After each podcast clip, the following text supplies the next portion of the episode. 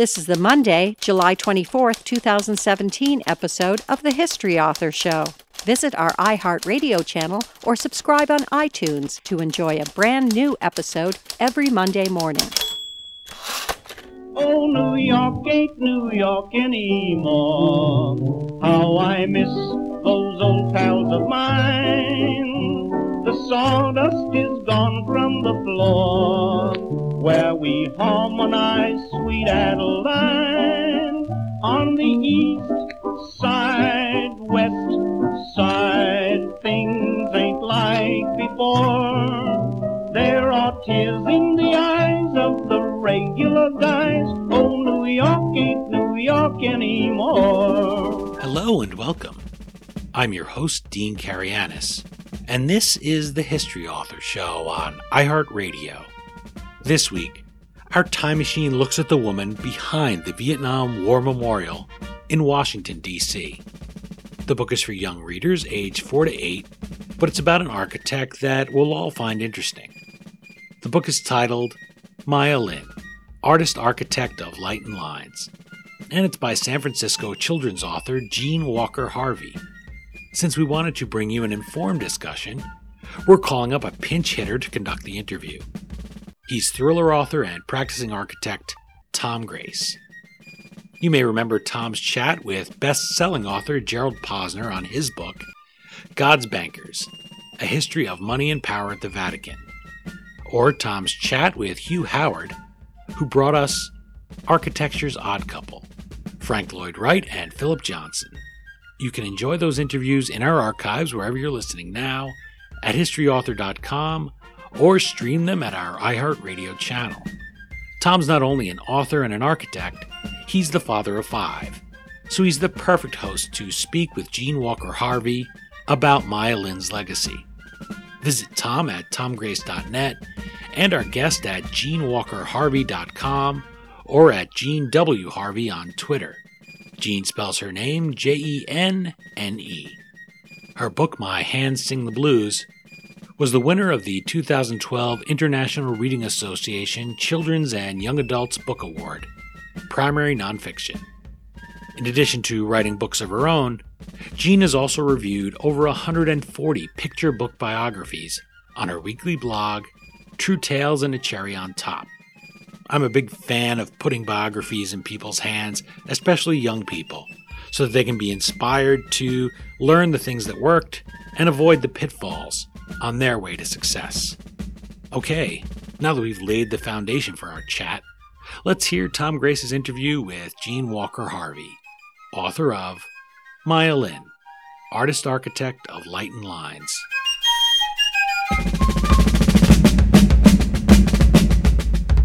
I'm joined on the line by Jeanne Walker Harvey, author of Maya Lin, Artist, Architect of Light and Lines. Thank you for making the time to chat with the History Author Show.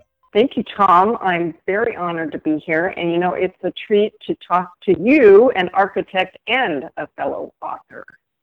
Well, it's, it's a interesting dual profession that I have, and it's just kind of interesting how the two of them actually play very nicely together in terms of uh, process and thinking. And that's kind of what got me into the Maya Lin book. Granted, it's written for children, but I'm looking at the point of view of what's her process like, and to see how she creates and how she thinks is fascinating mm-hmm. to me. So I, am wondering, what drew you into Maya Lin's story?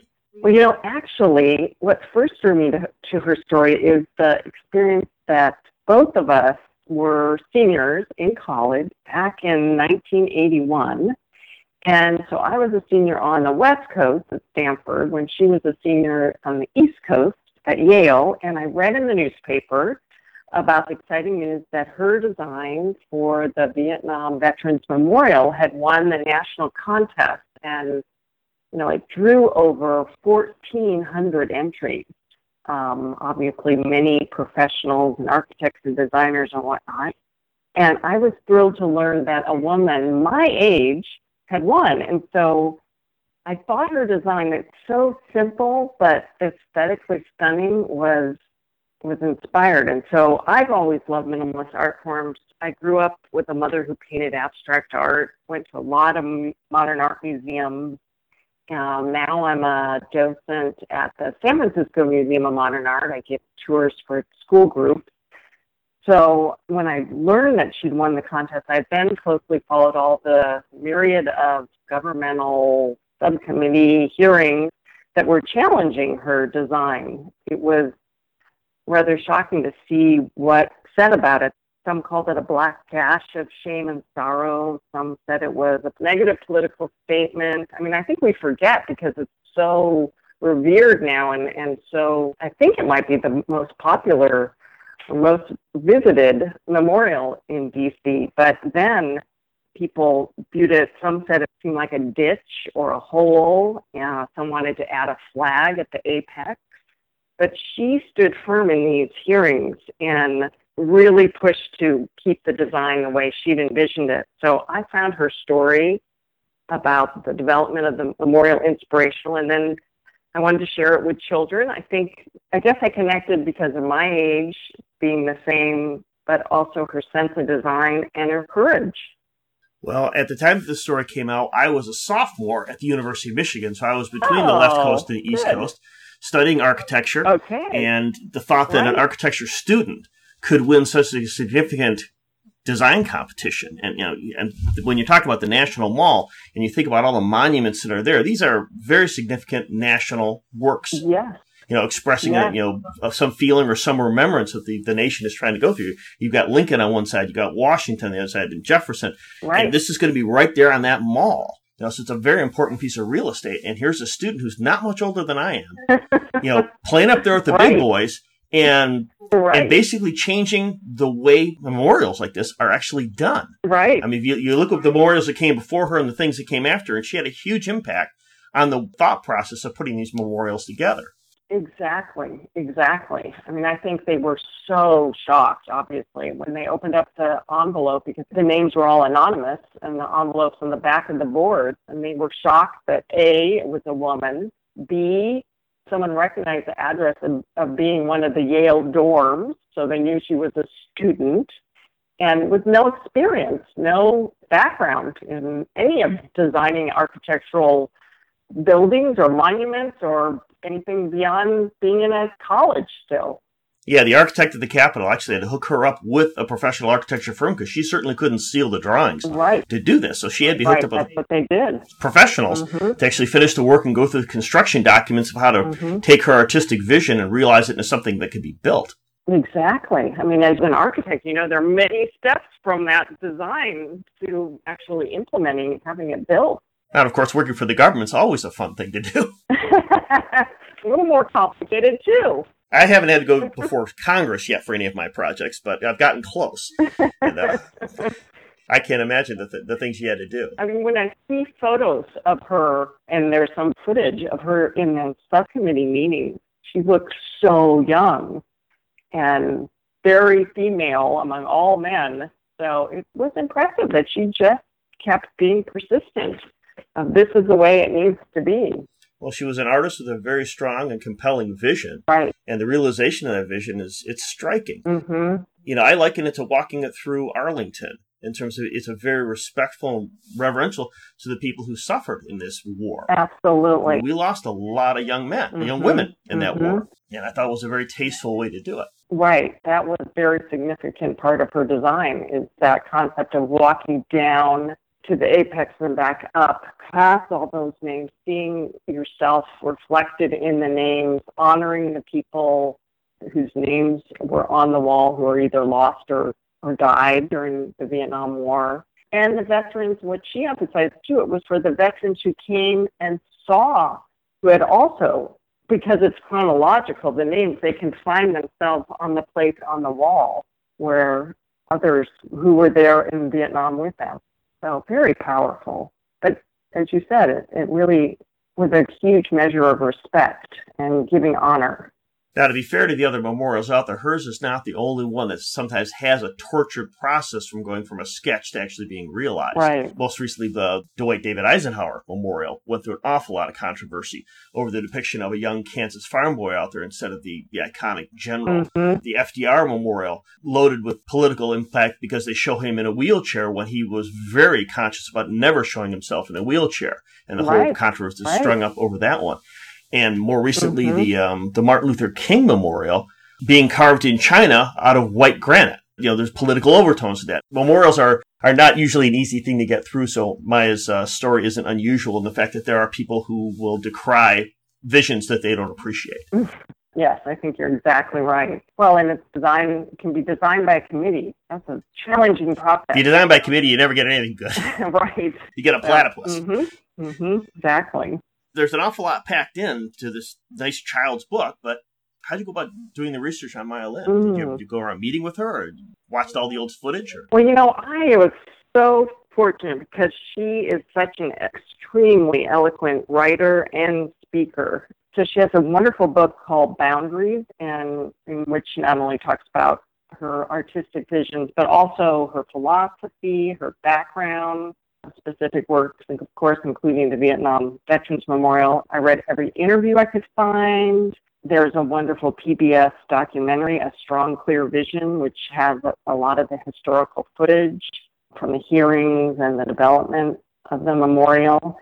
And I have not met her, but she sent me such a wonderfully kind and positive note after I sent her one of the proofs of the book, because of course I wanted to be sure it rang as true as possible. I mean, rather amazing to think that I probably worked on this book about a decade on and off when there's so few words, as it's a children's book. Well, it's like writing poetry, so it's, it's hard to do it. It's easy to write a ton of words you know, if someone writes a hundred thousand word novels, you know, I can keep going. But you're trying to synthesize a story down to something that a child could digest and understand and still be entranced by. And it's like writing poetry. And you've done a beautiful job oh. with the prose in this oh, book. Oh, thank you so much. That means so much to me. It's been a really wonderful process. I mean, the more I researched about Maya Lin, the more I was just admiration for her and all of her endeavors, including now what she views as her last memorial is an environmental, really an emphasis that she just wants to focus on her love of nature and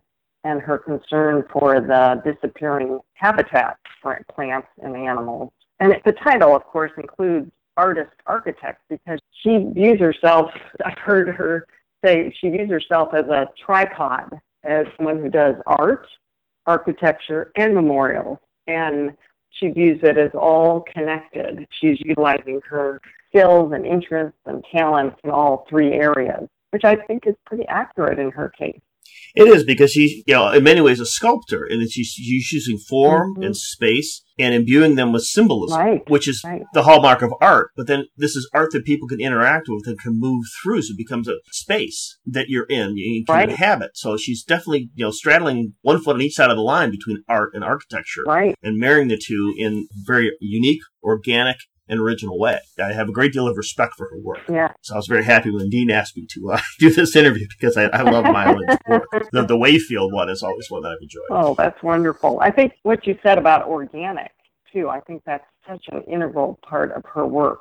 I think what made hers unique is it was a memorial that becomes so personal. It's an experiencing a memorial on a private, personal level, emotional level, instead of a more distant distancing intellectual level, I guess. There's a lot of visceral nature to it, and the, the nice thing about this one is it was done so soon after the event. Mm-hmm. I mean, you look at the Washington Memorial, and they're trying to raise money for it 50 years after Washington died. Right. Many of the people who go there and still go there today were young men and women who served in Vietnam, and now they're getting up there in age, yeah. but they're still going, and they're they're looking at the names of their friends who didn't come back. Exactly, exactly. You know, it is interesting just that idea of seeing their the names of the ones who didn't come back that they may have known or within that time frame because I think there was argument too they didn't some did not want to put the names in the chronological order as she suggested, but to have it alphabetical, and that would have had an entirely different feeling. Very much so. And and the debate over the names is still going on today. Just recently there was a, a case in which a ship that had left Vietnam, so it was out of the Vietnam War zone, um, it was near Australia, and it was actually run over by an Australian aircraft carrier, cut in half. And quite a few of the soldiers or sailors on that ship uh, died in the accident. And Congress has deemed that it was too far out of the war zone to be counted as a Vietnam War death, so the names of those sailors will mm-hmm. not be included on the memorial. And people have been fighting for decades to try and get these soldiers' names on there. Oh, interesting. So, I mean, there's still some debate over who right. gets included and who doesn't. Right. That is interesting. I hadn't heard about that. It is an ever-changing monument too, Yeah. which is unique with the additions of names or the different symbols in front of the name changing. So it keeps growing. I mean, you look at of the, the other monuments that are out there, and, and of course, if they're to a specific person, then they're static. They stop in time, and that's what they are. Right. But you've Right. got Washington, D.C. is a city that's filled with memorials to people and events, and a lot of them draw on these very classical forms. You know, whether you're looking at the Washington Mhm. Memorial, which is a giant Egyptian obelisk, the Lincoln Memorial, and the Jefferson Memorial would certainly draw on Roman and Greek forms. It's that very classical, you know, white marble temple revering, you know, the figure hmm and now you've got Maya, and she she lays something into the ground that's very organic form. How did she go about envisioning this form? You know, it is so interesting to think of how unique her design was at the time because, I mean, it was a city that's full of classical forms, traditional interpretations, and then her design comes along and breaks the mold. It's so stunningly simple, but also so complicated in that it's a that everyone has a private emotional experience to it. It's amazing to think of the story behind how she conceived of it because she was actually, I don't know if you know this, she was enrolled in a funereal architecture seminar. How many classes are, are those, right, to begin with? And then she, so they were studying how people through these forms would express beliefs about death. And so she'd already studied the classical forms. She'd already been o- abroad in school, seeing memorials in Europe. And then there was a notice posted on a board at Yale about the Vietnam Veterans Memorial, and her and the students in her seminar decided, well, that would be a good project for our class. So she started researching war memorials, and she noticed some of the memorials focus more on on a specific leader or or accomplishment, and not as much on the lives lost until the World War One monument. What I really liked is she said she felt when they included the names, felt more honest about the reality of war, about the loss of life in war, and about remembering those who served. So that really resonated with her when she saw in the contest requirements that won all the names of those missing and killed, about 57,000 needed to be on it, that the design needed to be not political, but more conciliatory, and that it needed to be harmonious with the site there on the Washington Mall. So she did not research more about the Vietnam War or the controversies. Instead, she went to the site. I think it was around Thanksgiving because I seen a, a photo of her. And what she saw was a what a, she said a beautiful park surrounded with trees, and she just got this urge, this image in her mind to cut the earth with a knife, open it up, and then over time the grass would grow back, and then the cut would be more of a flat surface, like a geode. Her brother had a geode she always coveted uh, when she was growing up, the shiny edges. And I think that she said that was an image that came to her mind. So she wanted this place where people would interact and see their names and their reflections. So it, was this image that came to her. And then she went back to Yale and she shaped it first with mashed potatoes. You believe that? And her in the dorm, and then with clay. And then she drew a pastel drawing, very simple, wrote a handwritten essay explaining her vision of this piece, and only at the last minute decided to even enter the contest and mailed in, I think it was overnight mail. There were some whiteouts on it, corrections. She actually got a B in the class. How about that? So it was a it was a pretty amazing story behind the. But actually, she has said she feels one of the most important things about the design is she did it for the class project. She did it the way she believed it should be. She's not think trying to second guess what judges might think it would be. And even one judge, when he saw this poster board with these pastel drawings and handwritten descriptions, something about he, of course, he assumed it was a he, must really know what he's doing to dare to do something so naive. A pretty amazing story of the conception. Instead of the word naive, I'd replace it with the word inspired. Um, I know. When you're talking about making things out of mashed potatoes, of course, I have this vision of Richard Dreyfuss and uh, the spaceship movie, uh, Steven Spielberg's one. right. Close Encounters of the Third Kind, when he starts building things out of mashed potatoes and clay, trying to figure out what it is that he's seeing in his head. You know, it's, there's Maya Lin, you know, carving I this thing out of mashed can't tell our potatoes. don't play with. But it's it's a very organic process. right. I mean, she let the land talk to her, and she was able to you know realize this vision out of it. And it's kind of a loaded question, but you look at memorials that were done before her, and look at the competitions that have occurred after Yeah. the Vietnam Memorial. What's the impact that she's had on these very public conversational spaces? Yeah. Well, I'm I'm not an expert at all on on the memorial contests or designs, but I guess what comes to my mind is, for example, the the National September 11th Memorial and its minimalist design and the, the names of the deceased etched in the granite. Again, seeing the names is so powerful. It's such an emotional, personal experience. It does carry huge impact. I mean, you can get that at uh, Right. Pearl Harbor. Um, when you go to the Arizona Memorial, you'll see the names of all the sailors, and you realize they're all underneath you Right. right now. And when you walk on that bridge that spans over the Arizona, Right.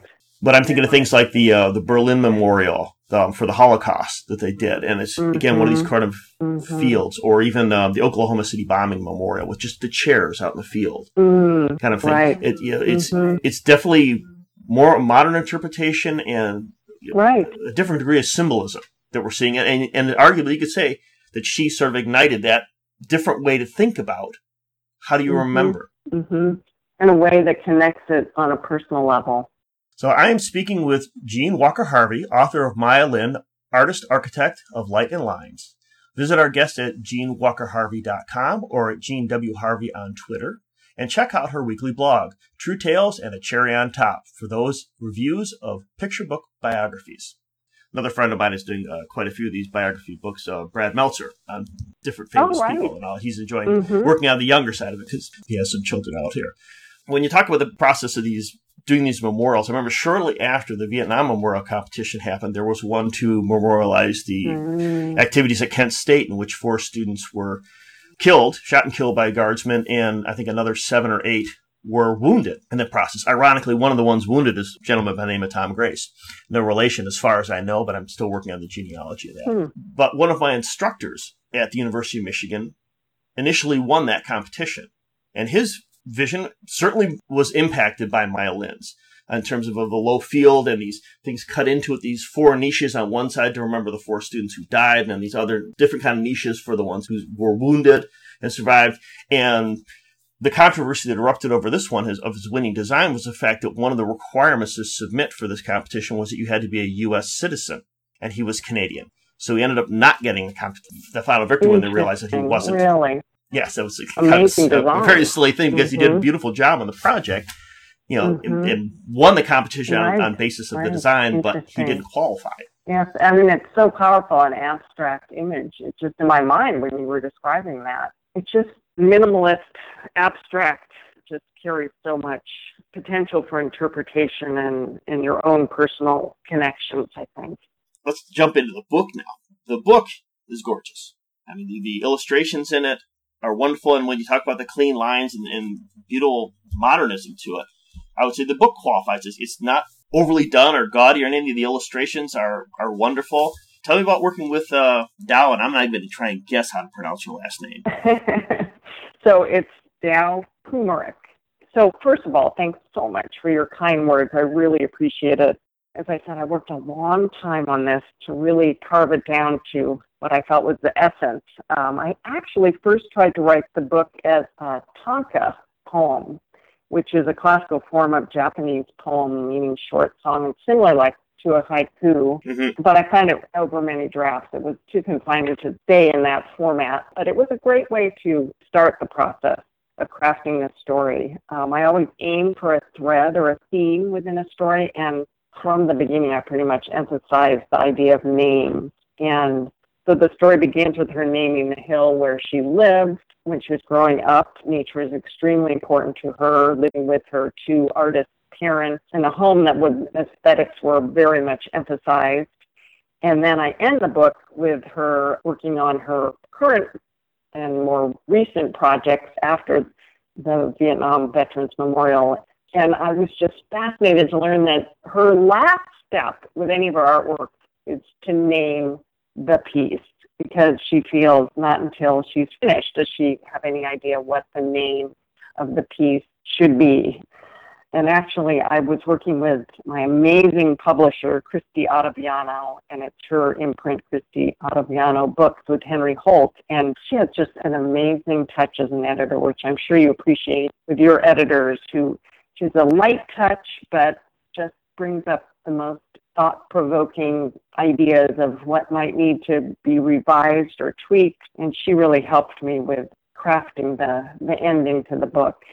For a writer, there are a few things more wonderful than getting a fresh set of eyes that can mm-hmm. just subtly tweak it or whatever to push you over the finish line to get you to that 100%.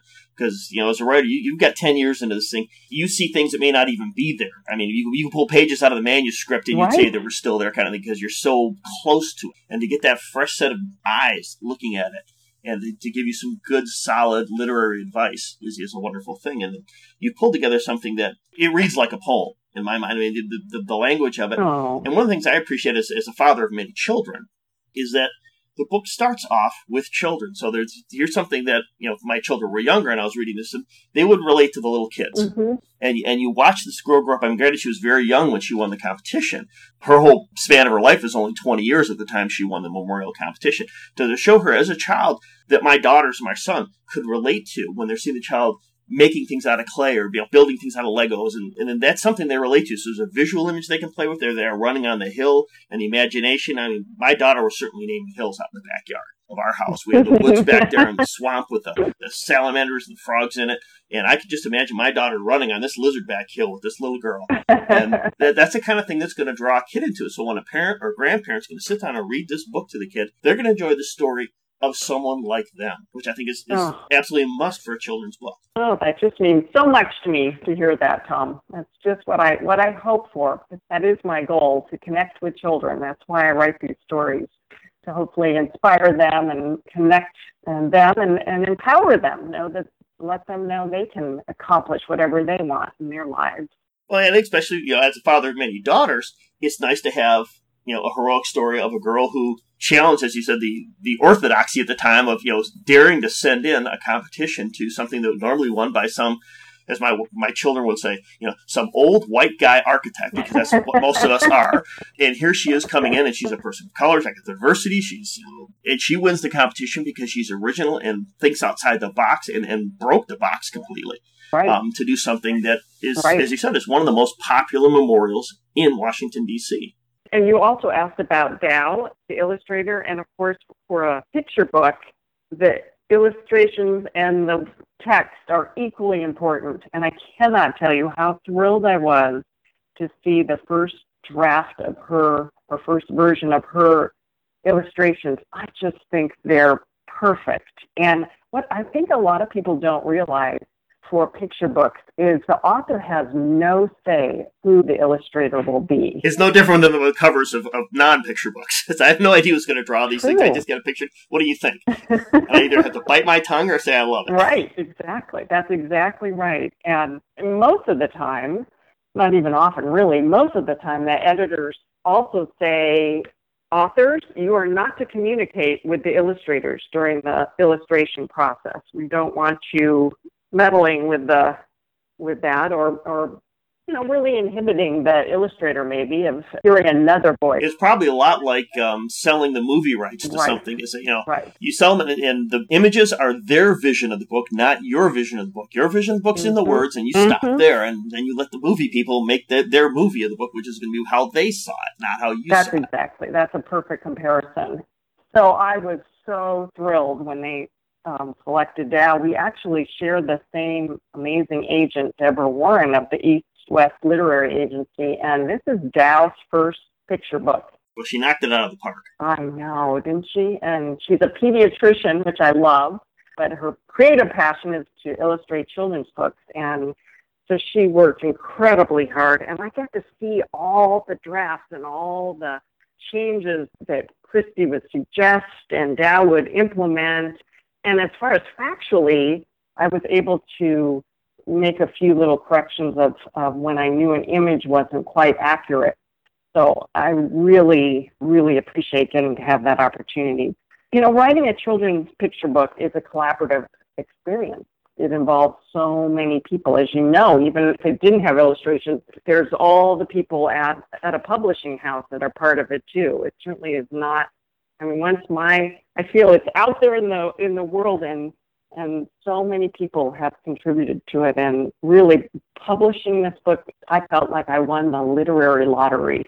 I'm very proud of it and everyone's effort. Well, you ought to be. Oh, thank you. I mean, someone who's read thousands and thousands of children's books because I have a lot of children. Good for you. Lucky kid. I, I appreciate a book that will entertain me, and certainly reading a story about Maya Lin you know, it was wonderful. You look at the illustrations, and you know, unlike a Dr. Seuss books, which are cartoony characters, Dow had to basically imagine a real person and, and to try and mm-hmm. render that person mm-hmm. as realistic as possible. And you see this little girl grow up, and she carries that the commonality of her appearance through from a child into her you know young adulthood as a student and then even you know as a, an adult and practicing architect and you just kind of see that changing a little bit of hair change and everything right but right. it really captures her because you see the real picture of, of Maya Lin at the end of the book and, and you say you know she's captured this girl and yeah. drawn her out and then you know, that gives you something visual for the mm-hmm. child to look at while they're being read to and then the words the prose goes along so as the child learns how to read better they can start following the words as well and you know, I think it's a wonderful teaching book. It's just oh, well a great you, story. Tom. I really appreciate that.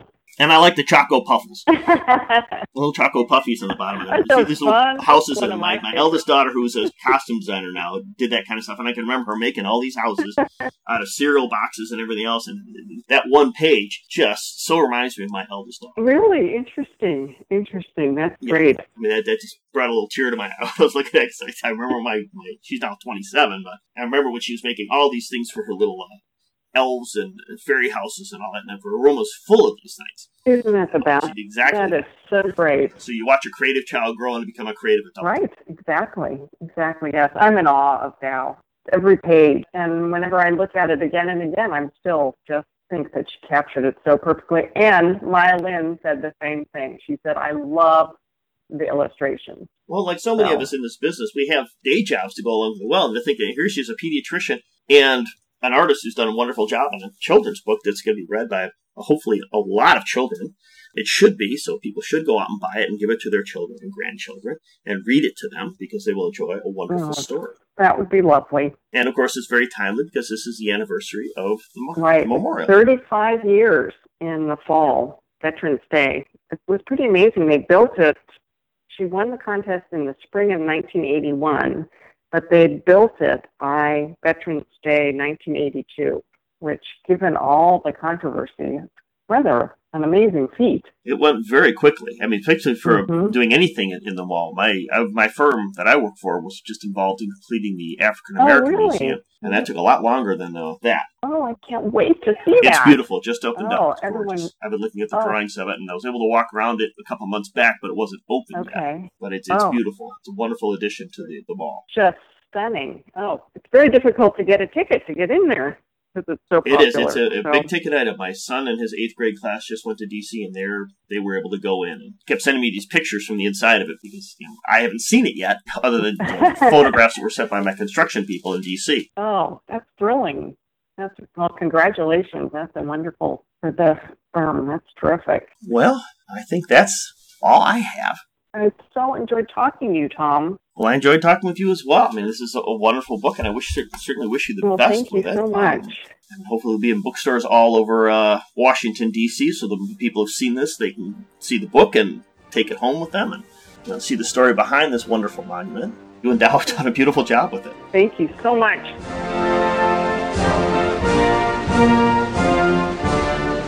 You just heard from two talented authors for the price of one.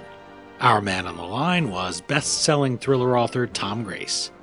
If you enjoyed the novels of such titans as the late Vince Flynn, you'll enjoy Tom's Dolan Kilkenny series too. So why not check it out at tomgrace.net? And of course, thanks to our guest, Jeanne Walker Harvey, author of Maya Lin, artist architect of Light and Lines. As always, you can find the Amazon links to purchase your copies of any of the books we've mentioned at historyauthor.com. and we hope you will click through there, or even bookmark our URL for all your online purchases. Amazon.com gives us a small percentage of every purchase you make through HistoryAuthor.com at no additional charge in your shopping cart. Please remember to visit JeanneWalkerHarvey.com and check out her blog with all those reviews of great picture book biographies, true tales, and a cherry on top. You can also tweet her at Jeanne W. Harvey, and while you're on social media, find us on Twitter or at Facebook. That's it for this installment of the History Author Show. I hope you'll join us for next Monday's all new interview here on iHeartRadio. And if you subscribe on iTunes, please take a minute to leave us a review. Well, until our next trip into the past together, thanks so much for time traveling with us today, and have a great week. We still call it Broadway, but what's in a name? Take it from Georgie, it isn't the same. On the east side, west side, things ain't like before. There are tears in the eyes of the regular guys. Oh, New York ain't New York anymore.